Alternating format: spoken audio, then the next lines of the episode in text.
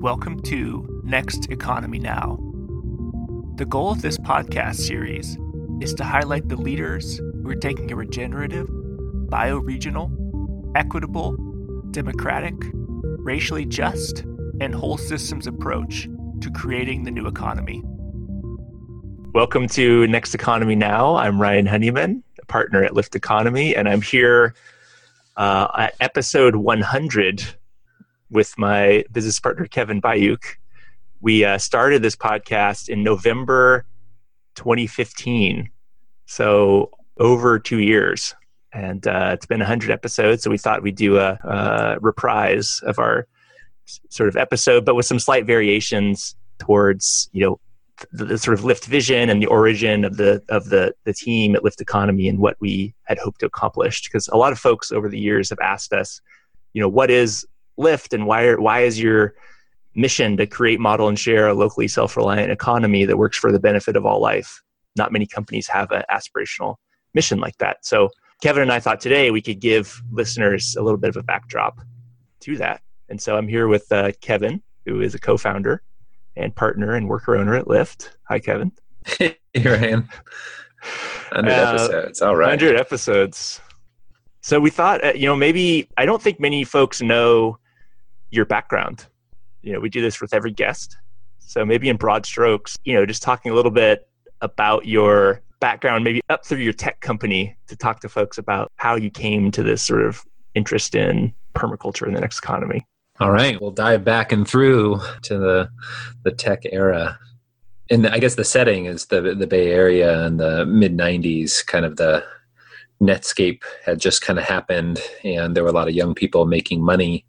And at that time, I was living with some friends who we had an intention to make movies, but none of us had any money. Uh, and so, being young and naive, we said, "Well, okay." I made an agreement with them. I'll, you learn how to make movies, and I'll go make money so that we can make movies. Movies about, I don't know, broad concepts around the social ecological crisis that was happening in the world and, you know, the stories that could share a vision for a different world. And so I started uh, getting into technology and entrepreneurship, discovering very arcane knowledge, things that I never wanted to know. How do you raise venture capital? How do you hire hundreds of people and scale up? And you know in the early days of the web uh, commerce what's a sticky GUI literally we talked about sticky GUIs graphical user interfaces for those of you who are not familiar with a sticky GUI and you know I was involved in that for a number of years and had some interesting experiences, but never made one of those movies that I was really passionate about trying to and aspiring to make, to share. And some friends introduced me to ecosystemic design and permaculture.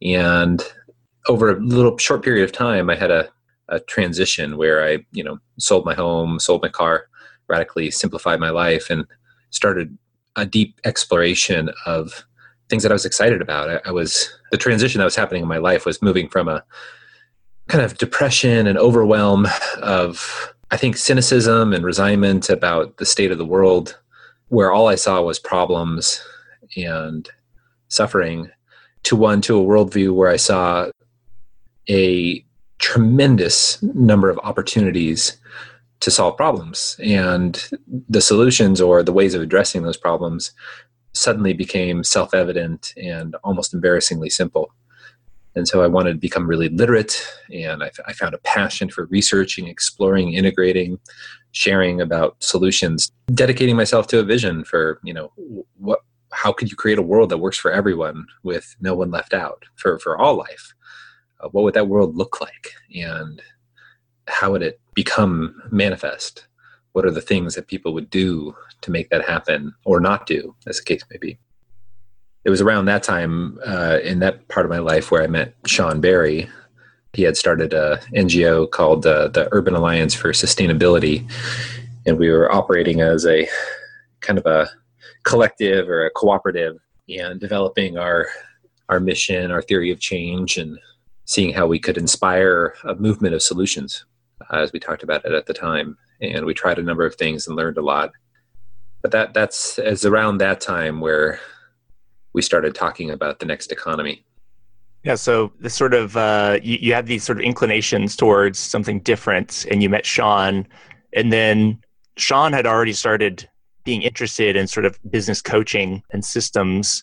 How did the two of you actually decide what lift economy would look like, or you know, like what were the resources or inspirations, or how did you even decide on like company structure on those early days? Yeah, well, vision first, right? So, in alignment first, uh, as we often share with the clients and organizations that we get to work with and partner with, the genesis of kind of our interest in business um, and enterprise and economy as a um, lever for change just comes out of some you know observations that might be self-evident to a lot of us. If you look around the world and you see suffering whether it's environmental suffering and degradation destruction topsoil loss species extinction uh, gross emissions climate change um, every major ecosystem in the world is in radical decline or you know human suffering hunger and, uh, thirst and homelessness and um, poverty in general and, and inequity and the structural inequities of the world it's not too far down of uh, an analysis where you kind of see the economic system, the system of the economy, which you know has popular expressions like corporations and the way capital works, but the system of the economy is one of the probably core causative agents as far as we could tell.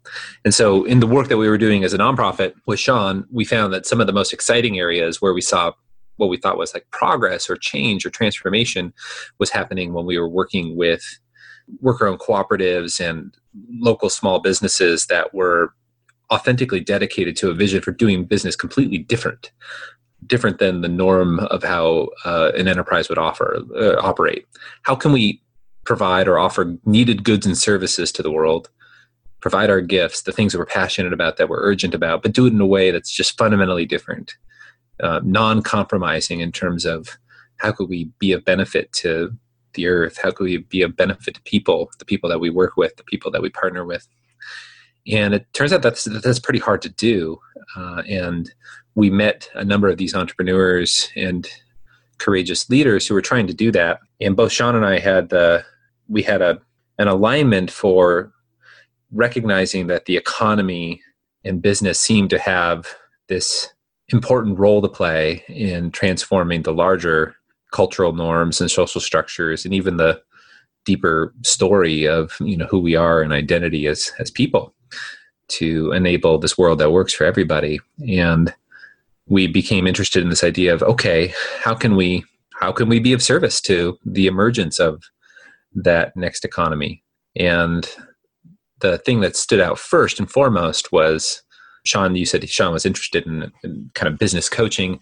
He kind of recognized that uh, with his experience in running worker-owned cooperatives and running business, that he was he, he was going to be able to be of service. Um, and I had similar experiences, and we met these entrepreneurs who were running these companies, and uh, by and large, they were passionate and dedicated, uh, but a, lo- a lot of them we're missing some of the kind of experience experiences and knowledge about how to grow an enterprise or run a business or hire people or access resources or make decisions that are in alignment with their values when the default decisions are kind of along the lines of the business as usual economy. And so we said well okay we know we can probably be of service and create value there. Let's let's let's try that on but in doing so, what's what's interesting, Ryan, is, we were we were researching and and talking, and you know, spent a good amount of time charting out a pathway for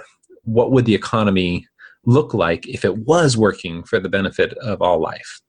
And so we asked ourselves that question, and it's a really potent inquiry, I think.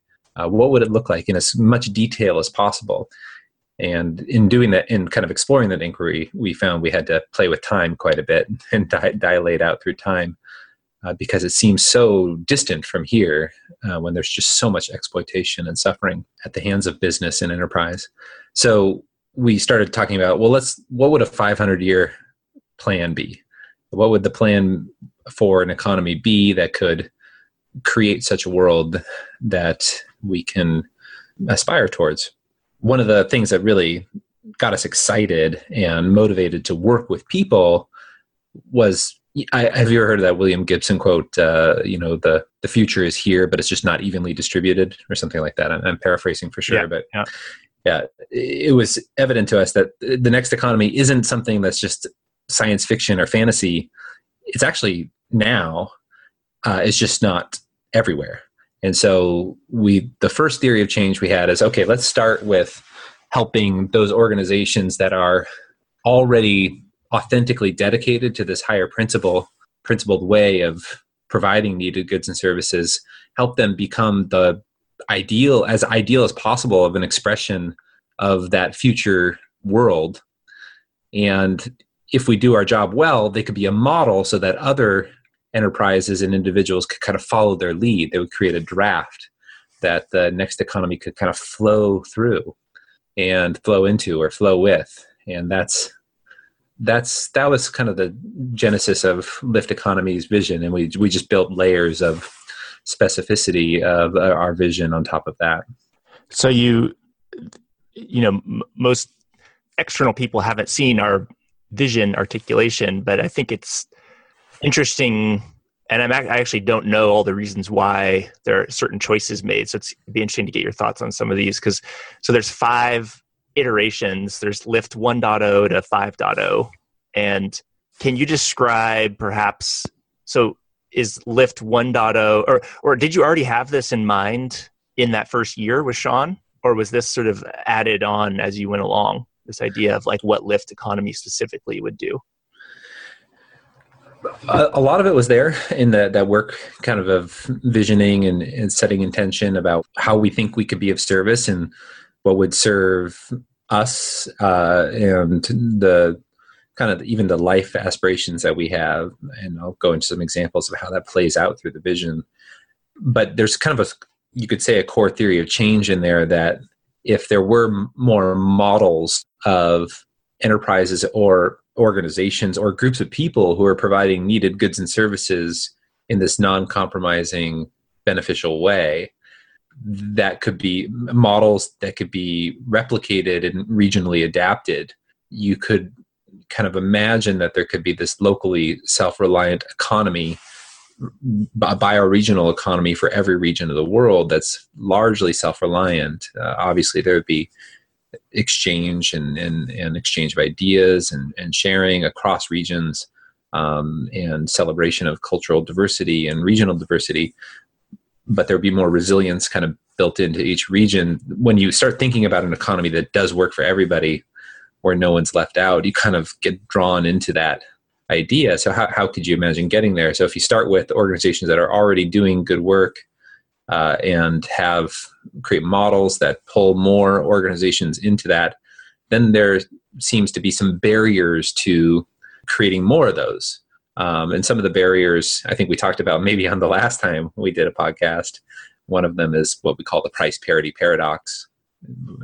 In short, in summary, if if you invest in people and invest in the planet while producing goods and services, your cost basis for providing goods or services tends to be higher than the business as usual economy that tends to exploit people and planet um, and have a lower cost basis. So it creates a paradox of how do you create a price parity and i don't know if we talked about it last time but there's you know sean and i were looking at a number of ways to navigate through this paradox and some of the what you described as lift uh, what you mentioned there as 2.0 and 3.0 and 4.0 and 5.0 are some of the the pathways through the price parity paradox some of those just in summary for example are looking at the cost of capital and capitalization and how it works in the business as usual economy.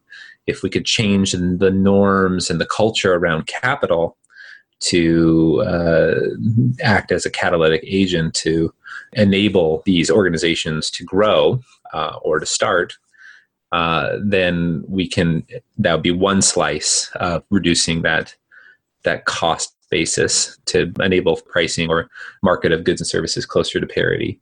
Um, and then there's an idea of what if you did have these models of you know community supported kitchens or pick your model that were distributed everywhere around the world and imagine for a moment if they were federated and connected and communicating and sharing sharing in information and practices sharing in learning sharing in resources sharing in maybe even supply relationships or in marketing relationships or connection relationships to people that they want to serve there's a huge amount of power that could be uh, leveraged by this idea of regionally replicable models of beneficial, socially and environmentally beneficial organizations providing needed goods and services that are federated and sharing.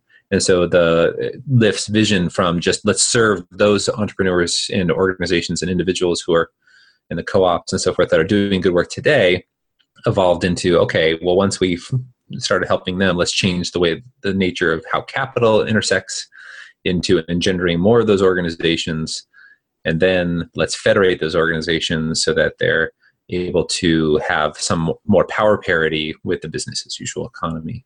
And there's more detail to it than that. Like you said ryan if if if uh, listeners haven't had the chance to read the Lift 75 year vision statement articulation then then uh, some of this will be just summary. But uh, there's a there's a lot more detail there. So it went from this sort of Lift 1.0, which is sort of consulting services around like vision, strategy, culture, operations for existing enterprises that that are sort of already there and you want to help sort of be better businesses. And then it's, you know, we've uh, on the Lift vision, it talks about this sort of Lift 2.0, which is now sort of dabbling in the capital, impact capital, accelerating and creating new companies. Can you talk about why you know why not just continue to help companies uh, who are already there and just grow those companies? Like why sort of raise money or you know what's what's the point of that? Well, one is a kind of fairly practical consideration in that uh, Sean and I found ourselves in this uh, situation where we were helping Incoid or you know nascent organizations um, with extraordinarily powerful and um, audacious ideals and, and, and vision. And uh, we would meet with them, and there would be a, a, just a massive amount of alignment and uh, this pursuit of mutual support. Hey, we should we, we need your help, and we'd say we'd love to help you. And then you know, Sean and I would dig into the organization and say, "Wow, there's absolutely no resources here, no cash." Um, and uh, Sean and I want to help you. Uh, but fee for service doesn't make sense for us to actually be consultants at, at the stage you're at. Um, and that happened a lot. So we, we did a lot of pro bono work in supporting these small organizations to help them at these early stages. And so one thing, uh, and in doing so, there's some consistent observations. You know, for example, some of the most inspiring organizations we worked with were founded by women or persons of color. And, you know, by observing their experiences, we saw that oftentimes there was a either outright or at least a residual kind of categorical exclusion of those entrepreneurs from kind of the capital stack by either investment culture or you know again these residual structural racism, racism and structural sexism kind of barriers. Uh, and we and even if even if it was an organization that could access capital the their their choices to prioritize impact and, and, and value creation uh, for their you know their supply chain doing the most regenerative beneficial thing in their supply chain or their choices to invest in their people and, and be a model of personal growth and development for the for the people that they were bringing into the organization as team members.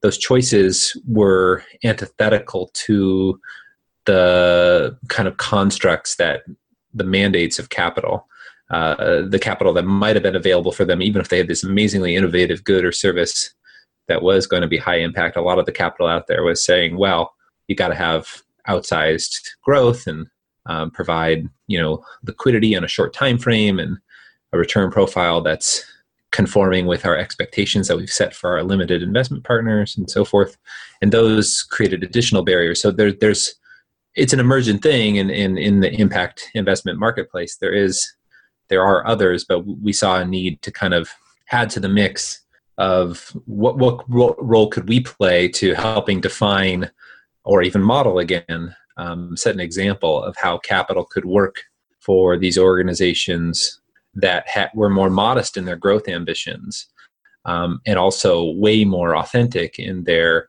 dedication to impact. Where's the capital for them? Um, and how simultaneously could we create a more or model a more diverse and inclusive economy? And so, both the practical considerations of how do we grow the capacity of these organizations so that they might be able to pay us fee for service money so that we could actually work with them while feeding our families, so forth. When then we could have chosen a become a nonprofit and looked for philanthropic support, um, but that has its own problems actually for the model that we're we were pursuing. Is we we we have to inquire about where that philanthropic support kind of comes from and uh, what being dependent upon that might mean you know, for us in terms of the kind of almost the energetics of reciprocity. So for us, the you know not the easiest pathway by any stretch, but the most beneficial one would be what if we could just intervene in the system by modeling a better way for capital to work for these high impact outcomes. And so that's the what what you're saying, Ryan, is Lift 2.0, as you as you know well. Yeah, is, and then, uh, it's kind of yeah this, this this sort of terminology, but it's it's helpful, I think, to think of it as like iterations. So the the 3.0, it sounds like just from is more it looks like it's just a larger fund, right? Uh, a revolving loan fund. Can you describe what sort of that might mean for folks? Yeah, I think uh, yeah, it, it is more of a yeah a diff- another iteration on it, uh, an elaboration of this kind of the restructuring of the culture of capital, uh, taking the pilot of testing Lift 2.0 and creating more evergreen structures where uh, there's a entry point in for investors or a pool of investors, maybe quote unquote retail investors who can crowdfunding. So accessing different you know asset classes in different parts of kind of the world of capital kind of the public equity at large and leveraging that into a fund that maybe still provides returns but the returns could be cycled and revolved back into generating more beneficial impact and transformation of the economy. And so lift 3.0 which you know as you know ryan we're kind of teasing some of that right now. Um, it's still a little bit in the future is kind of an exploration of what are the ideal models that could prioritize the outcomes we want to see at a little bit larger scale than the lift 2.0 and and different structures. And you know as you know per our way of operating i can't tell you exactly what that looks like because there's a, a healthy amount of trial error sensing responding and and uh, development as we go.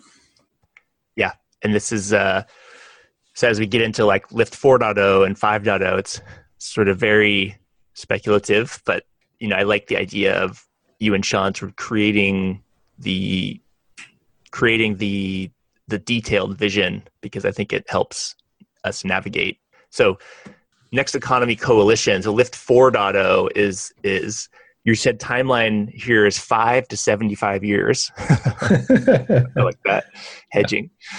Um, and this idea of emphasis on transactions between regional social enterprises. Um, you broker relationships to stimulate a robust, replicable regional economy. You work on replicating it in other regions, um, coalition building. Uh, you know, one question listeners may have is what's the beef that Lift may have with something like um, uh, seventh generation or or like Patagonia or mm-hmm. or you know like some of the companies that we think of as impact they're you know seventh generation isn't regional to Vermont and Patagonia is is you know is not just a Ventura company you know they, they sell everywhere so sure. how does how does that uh, how do those types of companies fit into like what Lift sees as the the future vision of the economy yeah well the the the vision well the role that those organizations are playing kind of fits into this kind of story of transformation of the economy.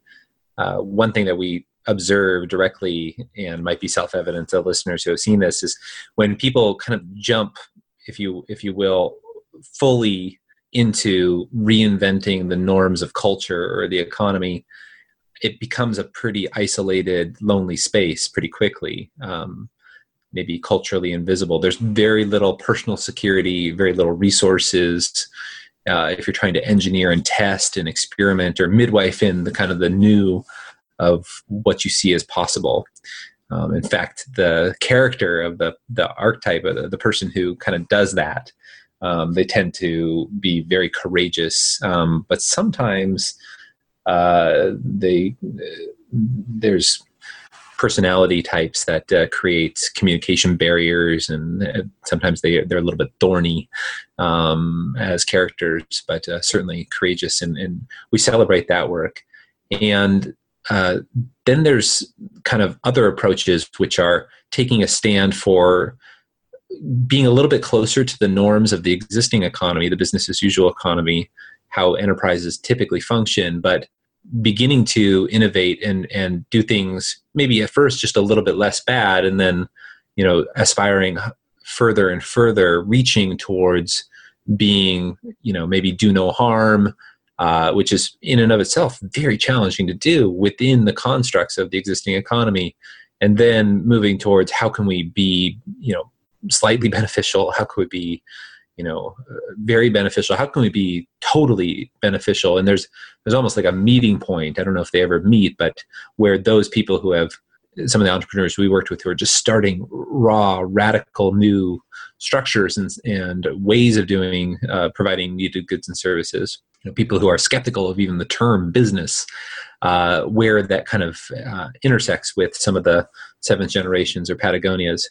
And so right the way Lift holds that transformation or that that that what's happening is that these patagonias and uh, namaste solars and uh, seventh generation um, great organizations that are doing really really important work by taking a stand for that less bad or you know do no harm or even as beneficial as possible economy trying to model better behavior. What we see is whereas if they're not the ultimate expression of the 500 year transition to an economy that works for the benefit of all life without compromise, their work today actually makes the midwifery, the challenging, the courageous work more visible and more resourced and more relevant and more accessible. So they are playing this fairly catalytic role um, and it turns out it's actually really, really challenging. We, as you know, Ryan, we've had a pleasure, the pleasure of working with some of these organizations and working with the leadership and finding the leadership kind of instead of thinking that they are the paragon of what is the best for regeneration or sustainability. I'm, I'm finding a, a lot of humility and, and kind of expression like, yeah, we're doing our best, but we, we know there's a long way to go. And, you know, how could we, how could we go even further? How could we, how could we play this role of being a model? and so I, I, there is this this is really critical role to play uh, of these organizations that some of the some of the B corps um, Ryan that, that we work with uh, kind of uh, play this role where they're authentically aspiring to say what can I do within the constructs of the economy to set a higher bar for impact um, and even measure it um, and and create a community around it. I think that's really important work. This this 4.0 kind of if you said there was these isolated regionally replicable models of more ideal organizations that are perfect if you will or as close to perfect as possible expressions of the principles of an economy that truly was working for the benefit of all life uh, you know their their power is very limited uh, compared to you know the business as usual economy, the, the Walmarts or the, the Nikes or whatever. And so by connecting them together, federating, creating a field where they are building themselves into su- supply webs or relational webs of providing needed goods and services in concert with each other. Uh, again, is one of the that's one of the critical pathways through the price parity paradox. And I guess I would just posit the way you asked the question. Um, Patagonia, seventh generation, and such are making those fields, the field of the next economy around, say, textiles, like the Fibershed work that Rebecca Burgess is doing. That field becomes more possible when Patagonia or VF Corporation or some of the organizations that have taken a stand to support some of that work um, as part of their impact um, that field becomes more possible. So we, we've started doing some field building, and yeah, Lift 4.0 is going to it will emerge into a more concerted effort to create these federated networks of uh, organizations that are trying to reinvent the nature of the economy. I think what's always surprised me is I used to when I was younger. I used to assume that people would are, are already doing certain things, like they like oh yeah, there's already a a, a group of mm-hmm. investors who are getting together and talking about radical investments in women of color owned enterprises and that are non-extractive in their or non-dilutive in their terms. And you just see wow that doesn't really like i just have always been surprised at uh, how much power there is in when someone has a good like a good idea to, to sort of how much power you have to bring it, it into the economy and sort of push it forward as opposed to just assuming that someone else has sort of got it covered Yeah, I, I fully in accord with that. Uh, just watching for those opportunities, and yeah, not assuming that uh, anybody else is doing it. And I think it's also the case that um, we're finding in the field building work that we're doing is where it is. Whereas it might be true that it's not being done wholly or fully in totally integrated way. Um, I think there's an approach. Uh, sometimes I see people look at field building and see that as maybe something to own I think what I love about our lift team and the approach that we're engendering is this idea of like, okay, we don't need to own this. Um, how, what role, what what kind of facilitative role can we play in helping bring the field together? Because there are some people doing that piece, and there's some people doing that piece, and you know maybe they are communicating, maybe they're not. Let's test it. Let's let's set a convening and have a conversation. Then we'll check in. How how was that? Was that valuable? Were the were connections made? Were are any transactional relationships going to come of this that are going to benefit uh, in mutual support everyone? Um, and tracking that and just almost being really curious about it. So far the early indicators are that that's a very potent that's going to be a potent part of what lift uh, an expression of lift's value to the to the, to our mission in, in the world hopefully is to to play that curious convener role the old curious convener role. so let's talk about let's wrap let's let's wrap this vision. So we got Lift 5.0, which is the next economy holding company. So it's um, described as a holding company for non-extractive exit for next economy companies. It could finance co-op conversions. There could be a local stock exchange. Can you just talk about like why it, what is a holding company and what sort of purpose would it provide in the next economy? Well, there's a nexus of kind of critical aspects when you think of the long-term trajectory of uh, growing or transforming into the an economy that works for the benefit of all life. One of the toxic cultural norms of the business as usual economy is this idea of succession or exit, um, and creating.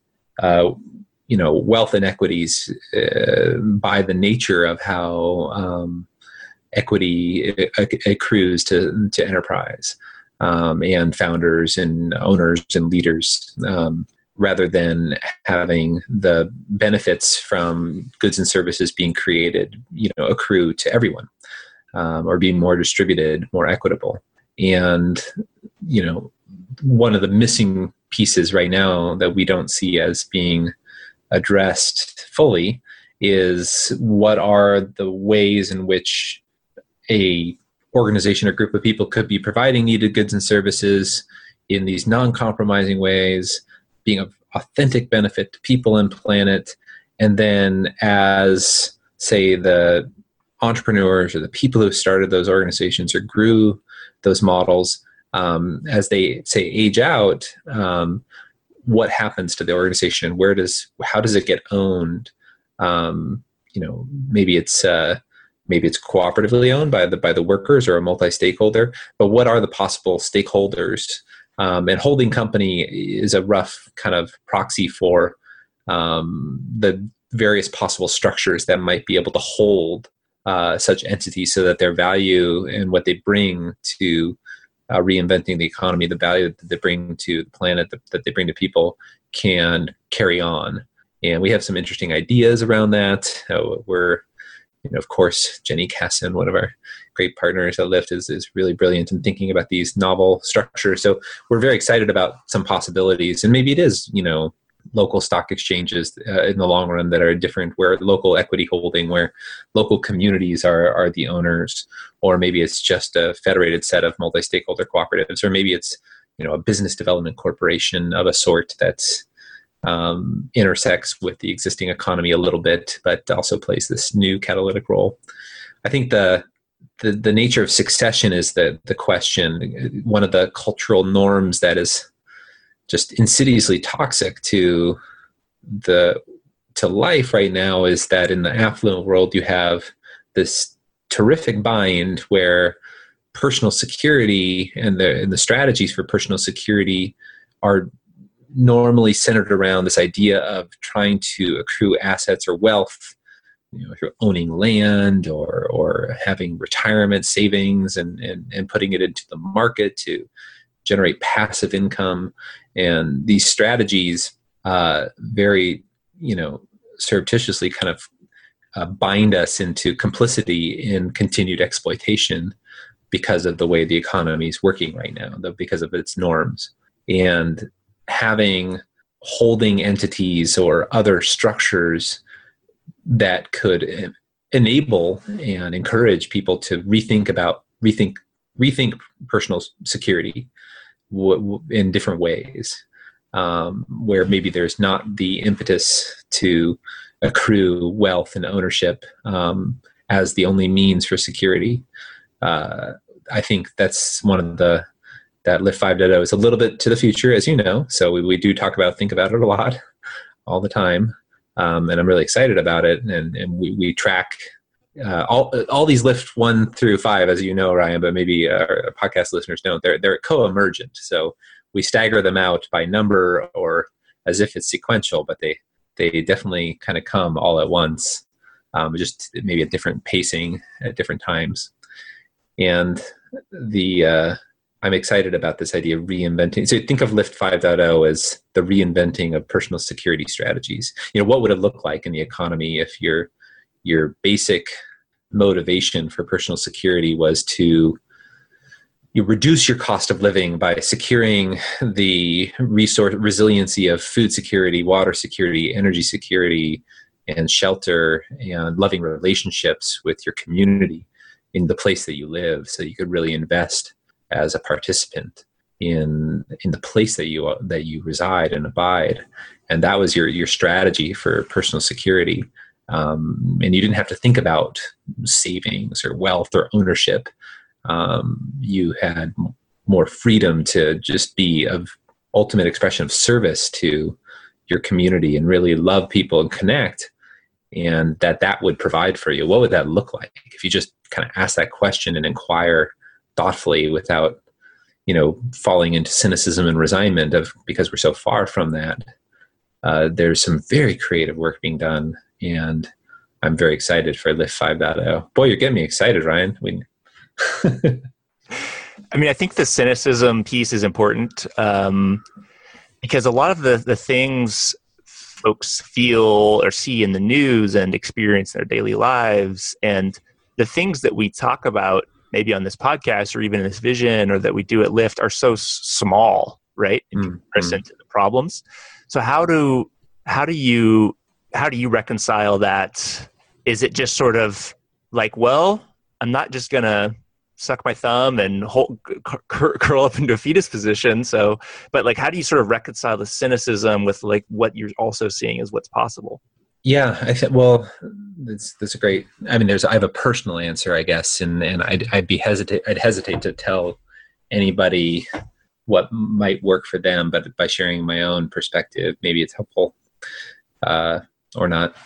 My my perspective is, you know, by immersing myself in what is possible and moving it from the realms of science fiction and fantasy and ideas, but into practice and seeing the outcomes, the beneficial impacts, seeing an ecosystem regenerated, restored, and habitat thriving, and um, normalization of hydro- hydrologic cycles, and uh, fecundity of nature and, and seeing human relationships, seeing people become healthy and thriving and transformed, personally transformed and happy. Uh, when you see seeing those outcomes happen, even in small scale, even if it's micro, just being involved in that work on a day to absorbed in it really day to day, uh, it's almost impossible not to be um, optimistic. Paul Hawken, one of, one of, one of our friends and allies, used to say, I'll, I'll very terribly paraphrase somebody used to say something like, um, you know, if you're looking at the numbers uh, in culture and you're feeling optimistic, then you're not looking at the numbers. But if you're working with people who are working on the solutions and on a day-to-day basis and you're not feeling optimistic, then you don't have a heartbeat. Uh, something like that. Uh, but the, the, this, uh, I think that's one way to cut through some of the resignment and cynicism is just to frankly get busy with uh, manifesting what's possible and then the question of like how do you scale it? How does it really transform everything? In my experience it, it becomes more the best words i could say is self-evident. The the the the, the possibilities s- suddenly appear as almost embarrassingly simple rather than like super complex and challenging. There's still com- there's still challenges, no doubt, but most of them are, um, you know, ego systemic challenges rather than physical barriers. Uh, and you know, the, no amount of forcing seems to be the the pathway through those barriers. It it's almost like inviting in the possibility that they could transform you know by themselves not not because just because you want them to because you've created space for them to um, i know that sounds almost uh, wishful and and uh, maybe naive. And you, you know it may it may be uh, but if it's something that provides energy and motivation and creates um, you know the enormous wealth of happiness and joy that comes from being of service to life uh, then you know i'm happy to be somewhat naive in that way.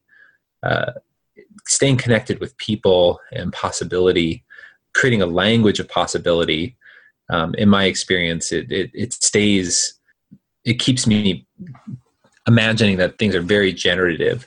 Um, you know and you know acknowledging that I think everybody on the lift team, right, has their days where some of the cynicism and some of this, this just the incredible grief and suffer, uh, sadness of what's happening uh, um, sinks in, and, and then having mechanisms to catch ourselves and reconnect, and um, it's really through people and allies creating a field, you know, a place to go where it's okay to express that, and then refocus and uh, find that place of joyful service.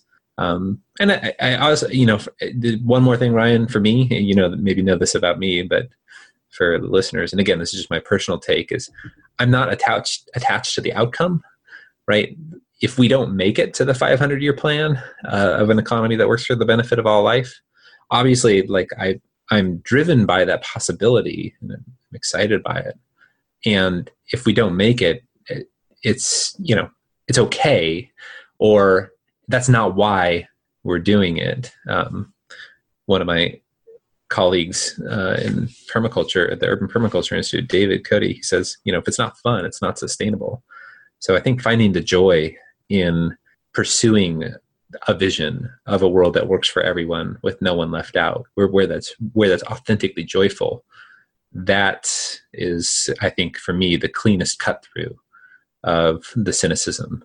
It's like it's all, all of a sudden these really dramatic problems are, you know, it's almost like we created them for the the joy of untangling them. I mean, that's that's maybe an overcorrection, but it's something like that. Can you can you point folks to resources that have inspired you to sort of take that uh, the higher road and sort of not feel too?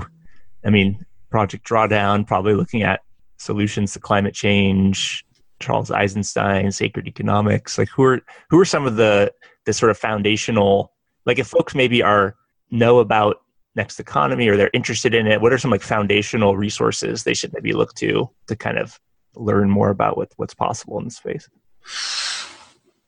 Yeah, I mean, some of some of what you mentioned, um, yeah, the work the work of, of Paul Hawken and Charles Eisenstein, but there, there's so there's there's really a lot. So it's it's um, for for me personally, um, I've been inspired by the permaculture movement in general. Uh, David Holmgren, uh, his writing uh, and thinking, and I, I was at the, the distinct privilege of learning from him as a uh, student or so that the whole pedagogy of permaculture has deeply influenced me in seeing the world as a litany of possibilities and solutions. Uh, there's you know some authors that uh, you know everybody from jane jacobs to marjorie kelly uh, to Lynn Margulis and, and others that just have resonated over time sharing a vision uh, for that have inspired this possibility um, of a world that's different. Uh, Schumacher comes to mind. Um, I'm going to start looking around my room and look look at the look at the books on my shelf. Uh, but those definitely Charles Charles Eisenstein I think is one of the more erudite thinkers today, thinking about kind of the economy and, and culture and those intersections. Yeah, those are those are some. I mean, there's and you know I think if I were to talk about like the some of the authors or writers or thinkers who are past, but who really inspire kind of the worldview that enables that I think I, I guess really lights up my focus on service would be you know Joseph Campbell or Alan Watts or even Robert Anton Wilson and some of those characters.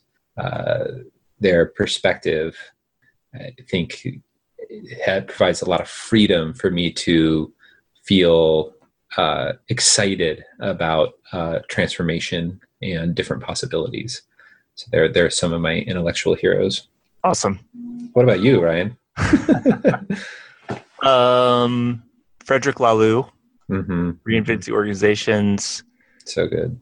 Uh, yeah, I, I, just a lot of classical literature. Like, oh man, yeah, I, it's funny. Sometimes I find inspiration in um, sort of not reading about the solution, like not doing too much nonfiction, sort of like in it, trying to find solutions. Like I think part of the value is also sort of like stepping back and uh, you know into into like some of the classical uh, fiction. So you know, like even like Huckleberry Finn and like uh, you know, like Tom Sawyer. Like so that it just like um, I'm just really inspired by like you know classics that sort of take you away from sometimes like being too immersed in problems. so I just thought of another one. Um, oh gosh, and it's just just in my in my my favorite uh, economist. Um, she worked on kind of uh, commons theory. And gosh, and, I'm, now I'm forgetting her name, but uh, I'm sure Andrew will put it in the, uh, the podcast comments. The other one, Sean Sean Baird would want us to mention is probably Prout's progressive utilization theory. Absolutely, Prout is very inspiring. So, actually, one more um, uh, Ernest Callenbach um, with uh, Ecotopia and Ecotopia Emerging, very inspiring for me. Nice. Well, maybe uh, next actions we need to have a next economy reading list because I think uh, folks might benefit from that. Maybe it'll come from our next economy MBA course coursework. But well, thanks, Kevin. Um, it's been a pleasure. Can't believe it's been hundred episodes. It's been uh, you know we never intended the podcast to be. It was always sort of an internal communication tool for the Lift team of like, what are you doing? Oh yeah, what are you doing? So now it's uh, it's turned into interviewing amazing people. So hopefully, here's the next hundred episodes. yeah, well, yeah, I'm, I'm, in, I'm, uh, I've been delighted with people writing in, and uh, as we're out speaking or sharing that they're, that they're finding value in hearing these stories. Um, that was one of our intentions is just to share the stories from the field of what's actually happening to make sure that people who are trying this stuff, experimenting with manifesting the next economy that they feel connected to a larger movement. and you know there are those thought leaders. I just remembered her name, Elinor Ostrom. nice. There's Eleanor. There's Buckminster Fuller. There's all these heroes and heroines who have come before us and and you know provided just an, an enormous amount of inspiration and, and possibility. And there's just so many people around the world who are creating these things. I think if we can, you know, for another 100, 200, 300, 500 more episodes and just feature their stories. And if that creates more connection to build this field, then I'll be very satisfied that uh, this is a service. Um, but for any listeners out there, if you haven't yet uh, commented on however you're accessing this podcast and sharing with us what you'd like to hear more of, who you'd like to hear from, that's something that uh, I'd really love to hear from you all to make sure that we're continuing to create value. Thanks, Kevin. So check us out, uh, lifteconomy.com, L-I-F-T economy.com. And if you want to see the podcast and previous episodes, lifteconomy.com slash podcast. Thanks for being on the show, Kevin. Next Economy Now is a production of Lift Economy. To listen to all of our episodes, go to lifteconomy.com slash podcast. That's L-I-F-T economy.com slash podcast. You can also sign up for our monthly newsletter at lifteconomy.com slash newsletter. Please also rate and review our podcast on iTunes, Spotify, Stitcher, or wherever you get your podcasts. Thanks for listening.